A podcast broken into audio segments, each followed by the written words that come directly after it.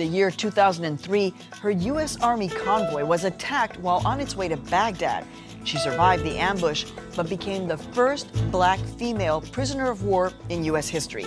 Iraq War veteran Shoshana Johnson. I'm Maria Hinojosa. This is One on One.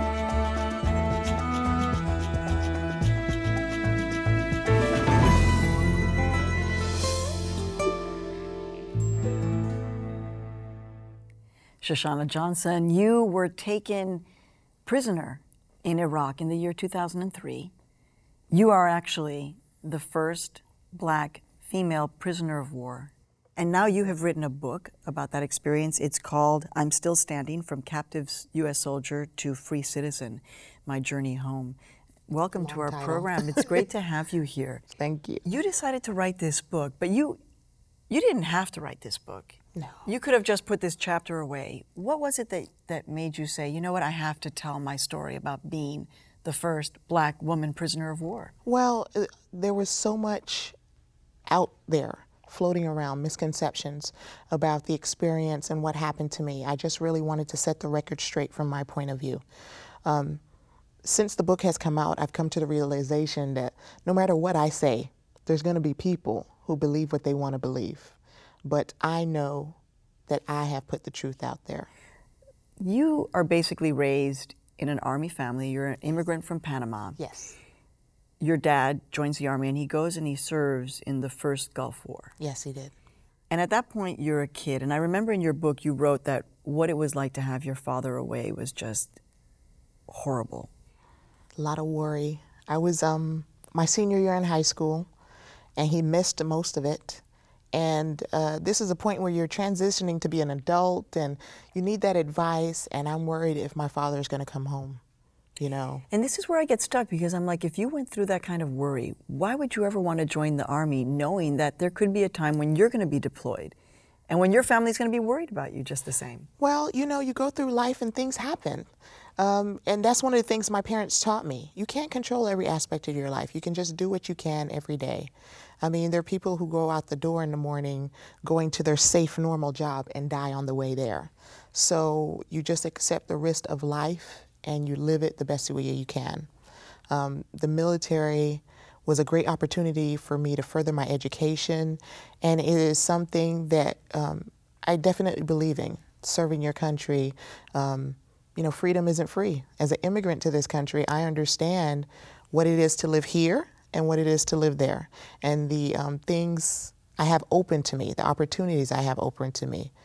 Someone had to do that for me, and uh, I want to do it for others. But did you, I mean, at, at that time that you were serving on the ground in Iraq, it seems like in your book you were basically saying you weren't sure why you guys were being sent to on the front lines to Iraq. So when you say freedom isn't free and we're here to, you know, create that, in what sense were you as a soldier at that point protecting me? Or have you come to kind of question that? Well, because um, it's not just a particular instance, it's the whole concept of uh, the the country, the government, and things like that.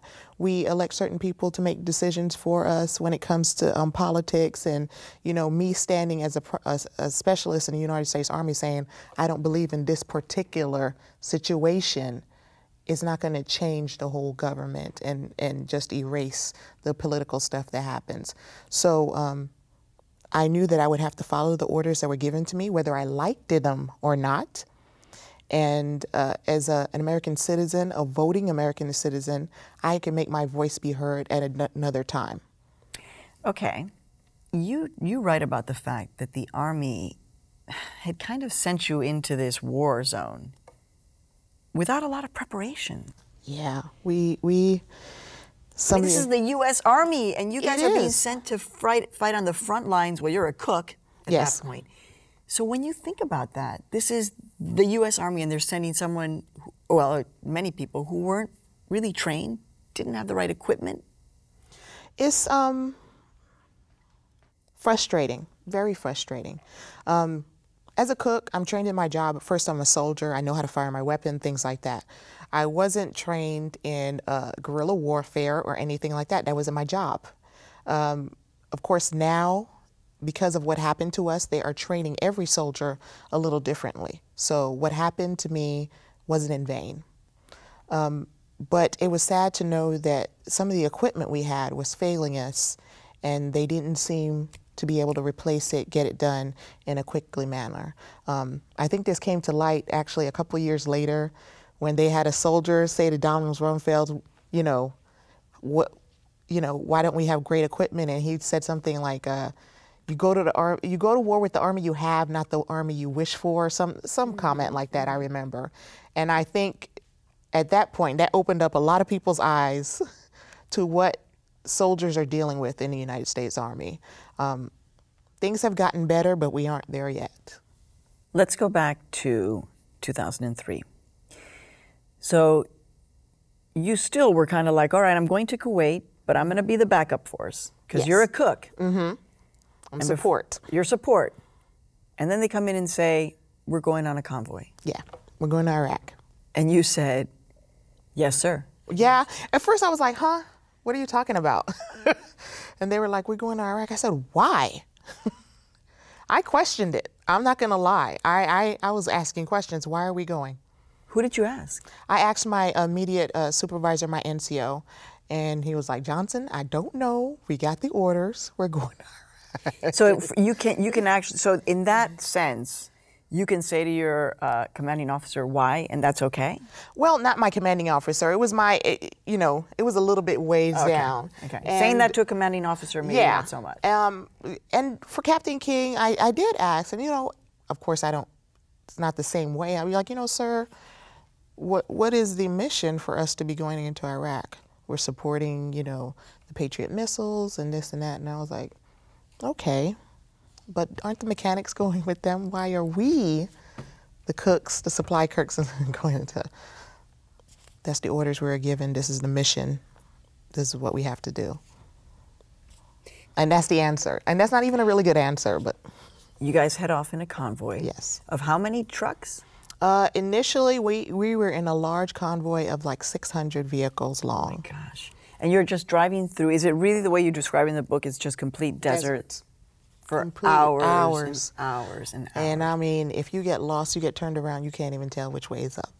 So, how does it happen that if you're in a convoy of 600 cars, trucks, right, um, that suddenly you guys get lost? I mean, you, you make a, first of all, you end up in an urban area, Yes. and you started questioning. You were like, what are we doing in this urban area, right? Immediately, I was like, this is so wrong. Um, we, what happened is vehicles, it's a lot of sand. Vehicles get caught, wheels turning, and it took a while to pull vehicles out of the sand. And the convoy keeps going. You know, they can't stop for 10 or 15 of us. And, you know, it keeps happening. We're, we're actually like two days behind at this point. Yeah, Two days? yeah. It's like two days So you're just like, how many trucks on your own? Uh, it came down to, I would say, about 15 trucks, uh, about 33, 34 people. I don't know. I, I would imagine that if you said, look, there's just 15 trucks, we're kind of isolated, please wait for us, that they would say, we're going to wait for you because isn't it about we don't leave any soldier behind? Exactly, and that's the prob. That's the prob- big problem we had. We were supposed to hit a checkpoint, and at the checkpoint, they reconfirm the information you have, reconfirm which direction, which route you're going on, and when we got to the checkpoint, there was no one there. They were gone. So uh, they went with the information they had. And at that point in your book, you say that you basically are saying, why are we doing this? This is a bad decision. Don't. But can you say that as a soldier? Not really. I mean, I had the discussion with a couple of the other soldiers around the same rank as myself, and I was like, this feels wrong. Um, something's not right. Why, why are we? And then we pass Marines. The Army never passes Marines. I don't understand. we passed some Marines on the road, and I'm thinking, wow, this is so wrong. I have a really bad feeling. But what are you going to do? Then all of a sudden, gunfire breaks out. Yeah, after we enter the city. And you've never. I I mean, we fired our weapon. I know what gunfire, you know, going down range. When gunfire is coming towards you, that's a different sound than you firing at someone else. So um, it just sounds like rocks hitting a windshield, and it was very shocking. And uh, Hernandez and I were like, "Oh my God, they're firing at us." Hernandez was in the, the vehicle with He you. He was the driver. And at that moment, suddenly things are happening, boom, boom, boom, boom, boom, and you realize now that trucks have overturned, Mm-hmm. that your soldiers who you were with two seconds ago, who were alive, Are gone. are gone. And then you crawl underneath a truck. Yeah, we um, got out the tr- vehicle. Sergeant Riley came up, and a couple of bullets went by really close. He was like, "Take cover." We hit the ground. Uh, we take cover underneath the vehicle to return fire. Um, the minute I hit ground to return fire, I get shot. And it's amazing because Sergeant Riley ran a good hundred yards, bullets flying, not a scratch on him. Not a scratch on him. I didn't move two feet from my truck, and I get shot. And you get shot in each leg? Yes. J- once in each leg? It um from what they understood, it was one bullet hit both legs. So you're under attack, you're under fire, you get shot, and you're and then your weapons are jamming, right? Yes, we're having problems with the weapons. So you can't even return And fire. And what are you thinking about at that moment? Uh, I'm a lot of prayers, a lot of prayers, and I'm thinking, you know, they're gonna come get us. They're gonna come and get us, and then you know, realization that no, we're surrounded. We can't do anything. And Sergeant Riley makes the decision. We have to surrender. And I'm thinking, that's the last thing I want to do. But he's thinking he has two people, myself and Hernandez, that he is responsible for. So he makes a decision. Which is kind of, you know, I'm sure in your moment, you're, you're, in your mind at that time, you're thinking, you want to surrender to this enemy? That's right. But he, you know, and looking back, I was like, no, I don't want to surrender. I don't want to surrender. But I was thinking, what's going to happen to me? He's thinking, I need to take care of them. Because there really wasn't an out. I mean, either you were going to die or you surrender. And if you surrender, you could die. Yes. So you end up, at, at one point very soon after, the Iraqis who take you realize that you're a woman. Yes. And they kind of, Yeah, it, it's kind of in the middle of the beating. You know, my Kevlar comes off, my braids come out. They realize I'm a female, and they they're, stop. they're, they're, at that point, they're just, even though you're shot in both legs and you're bleeding, they come up to you and they're just basically yeah. kicking your butt. Yes. You know, and you're taking this all. Yeah. I mean, I don't have a choice. I, you know, you cover up, you block your head, and and that's about it. And then, what what is the most revealing part? I mean, some of the things that you talk about in the book about how you were treated by some of your Iraqi captors was really extraordinary. What was? I mean, talk a little bit about that. What was revealing to you about these people who were your enemy, mm-hmm. and now you're their hostage? It's really seeing the human side of it. There's good and bad. You know, uh, when I first got captured and I was separated um, from the men, I remember, you know, being groped. Uh, uh, when I voiced a concern about being groped, I was slapped. But that was one individual. There's another time during my captivity where there's a gentleman that went out of his way to be kind to me. Um, I think we need to stop looking at this group of people as just a group and start seeing individuals. There is good and bad no matter where you go, no matter what religion, no matter what race, what sex. And we st- need to start judging each individual on their own personal actions. Um, and that really, I mean, my parents always taught me that, but this was just really uh, opened my eyes to the situation. Because that first instance where I was groped and slapped, I could have held a grudge against all the Iraqi people or all Iraqi men, but I have to remember the kindness of that one man who, for all I know, was later injured for his kindness toward me. You know, I, I really have to um, think of individuals, not a a group. You know, there's so many people that like to say those people, those Muslims, those Arabs. I'm like, stop with the those people, because that's the same way they we they're referred to us, those Americans. Those bad Americans. Mm-hmm. Um, so you have bullet wounds in both of your legs. Yes. ripped tendons, broken bones, and you are being forced to walk. How did you do that, Shoshan? I know that you're kind of like, well, I don't know, but really, how do you, in that moment, deal with the fact that you are overwhelming, eh, overwhelmed with pain? Um, I wanted to live.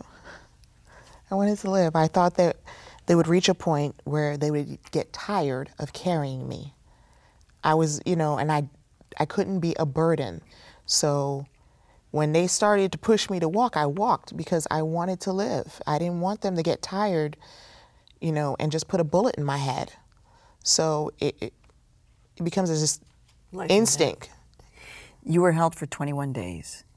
And you you kept on thinking that they were going to come, that they were going to come, but it took 21 days. Yeah. In that time, did you realize what was happening? Did, you had no clue that the rest of the world was kind of watching. No, I didn't. Didn't have a clue. Um, very isolated. All I was wondering about was going home to my family. Um, you know, I wondered what happened to the rest of the company and uh, my fellow POWs. You know, uh, What what did you do to remain hopeful? I mean, how did you?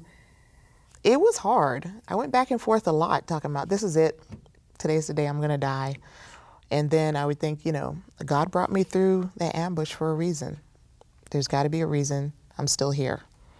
And I would think of my daughter. I would think of um, what am I going to do when I get home? Uh, you know, you really go through everything. I want to see this movie. I want to lose five pounds. You try to go because just to keep you going. You, I can't sit here and think about what's going on outside that cell door every minute. I'll go crazy. So I definitely thought of uh, my life after. So there's a lot of, of talk about what happens when these soldiers are taken hostage. One of the other soldiers was Jessica Lynch. And you witnessed a little bit about what happened with Jessica Lynch's story. So talk to me a little bit about what the media sees, the story that is portrayed, and the reality, and how you feel about the fact that you're really in the crosshairs of that. it's difficult. You know, when we came home, Lynch had already been rescued.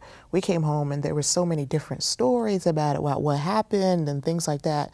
And we're like, none of this happened. Where is this coming from? Um, of course, we got to talk to her before anybody else did, and uh, she was at a loss too because she hadn't she hadn't been allowed to speak to any reporters and stuff at that time. So the I don't we really didn't understand where these stories were coming from, um, how they were blowing these things out of proportion. So it is um, eye opening to be on the other end of things, not just as someone reading the paper, but as the story itself in the paper. To make you angry? Does that? I, I it got got me angry because it wasn't the truth. Um, there were other people involved, Sergeant Walters, Patrick Miller, who they attributed their actions to Lynch. Um, these two individuals uh, acted very heroically, and they deserve credit for what they did. And uh, uh, Lynch felt the same way. We all had a discussion about it. So um, we were eager to set this story straight, but then there was also the issue of we weren't allowed to talk to the press about it because there was an investigation being done by the military. And uh, while the investigation was ongoing, we weren't allowed to uh, uh, speak to the press. And that just fueled the fire.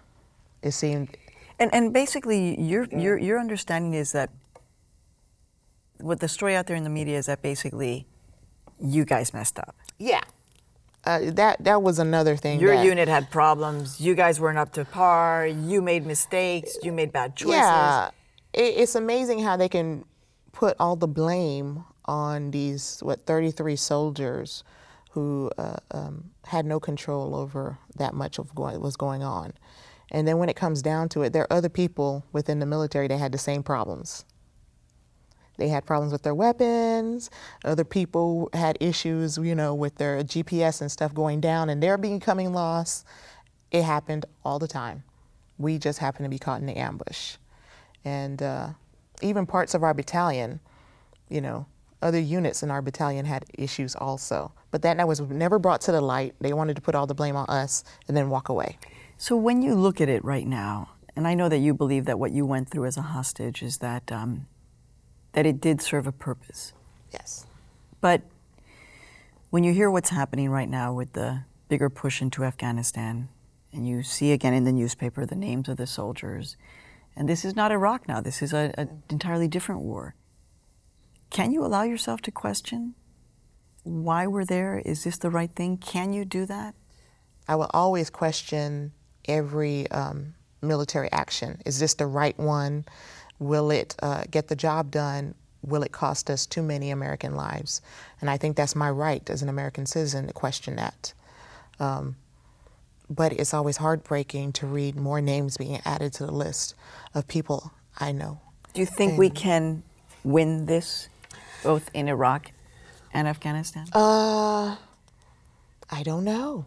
I don't know. Because people seem to think that, you know, by military action is the way we win it. That's not necessarily true. This is an ideology, and uh, you have to combat this on two different fronts. Uh, you know, this is, some of these people are um, fighting for their religion. How do you fight, you know, how is just a basic military action going to combat that? I'm very passionate about my religion. I expect they're, they're very passionate about theirs. So um, it is not just a military issue, it's very much a political issue, a social issue. You come back, and something, because the story, of course, doesn't end with your rescue, which was extraordinary, and so many of us witnessed it. I love the fact that you were always worried about your hair. Oh. It's like, wait, I'm a POW, but how does the hair look? Oh my God, mom, how could they take? I'm just, I love that humanity because, like, you're a female soldier, but you know, you're still worried about the hair. I, you know, I'm me, and um, at that point, I know I'm okay. At that, you know, I know I'm okay. Those Marines had taken care of business. I was on my way home. So I really was able to just relax and think, I'm going home. I could worry about normal stuff now, not whether I'm going to get a bullet in the head or I'm going to be fed or I'm going to be raped. I can worry about normal stuff. What was that rescue like?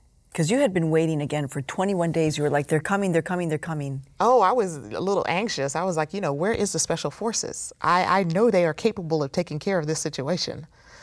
But um, it was incredible, incredible.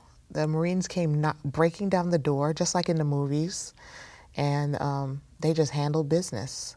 I had the opportunity to have a dinner a couple of days ago with the general who gave the order for our rescue. Didn't call up to get permission from anybody up the top. Really? No, he didn't. He got the information and he was like, if that call up, they might want to delay and stuff, and we don't have time for that. Let's do it. Wow. Yeah, he made an outstanding command decision to get it done, and I'm very appreciative because uh, I don't know if we would have been there if they delayed. You really felt like they could have killed you at any moment, Yeah, even though they were treating you nicely. it were be, treating us nicely, but we were still in enemy hands. I mean, our guards still had weapons strapped to their hip and things like that. So It was real. it was real, very much real. And we started to move from home, from prisons to homes. And to me, that said, you know, it, it- the situation is changing. you end up coming back and you know people would like to think that the story ends there right you're rescued you come back you're with your family you're with your parents you're with your daughter and then you begin to realize that you're suffering from post-traumatic shock Yeah. and that what was that realization like like oh my god i thought i was fine i'm free but here i am what you were yelling at your family you were fighting with everyone what were the, what were some of the symptoms that you saw uh, it my family really saw it first. Uh, I was uh, had a quick temper. I didn't sleep. Sometimes, if I did sleep, I would pop out of my um, sleep. I mean, I'd jump out of bed. Um, you know, certain times I would lose time. I'd have a flashback and go back to the day of the ambush, and they're talking to me and can't catch my attention and things like that. Um, it was, and I, I kept saying I was fine. I'm fine. I'm fine. because soldiers aren't supposed to get post-traumatic stress disorder Exactly.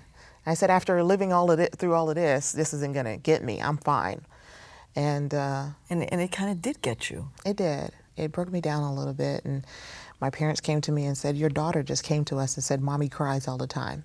When are you gonna get some help?"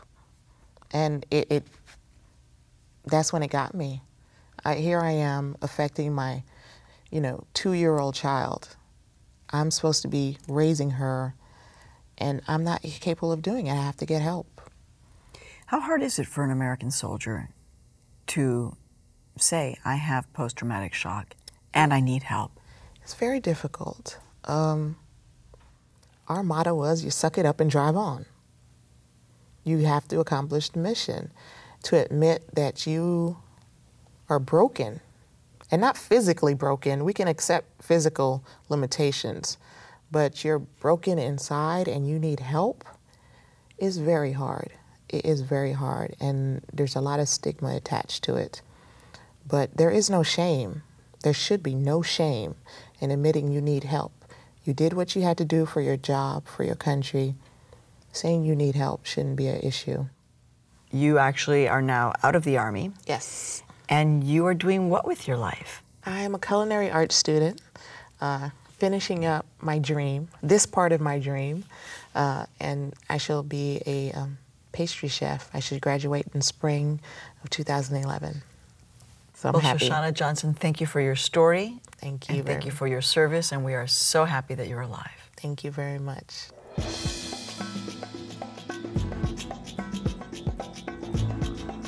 Continue the conversation at wgbh.org slash one-on-one.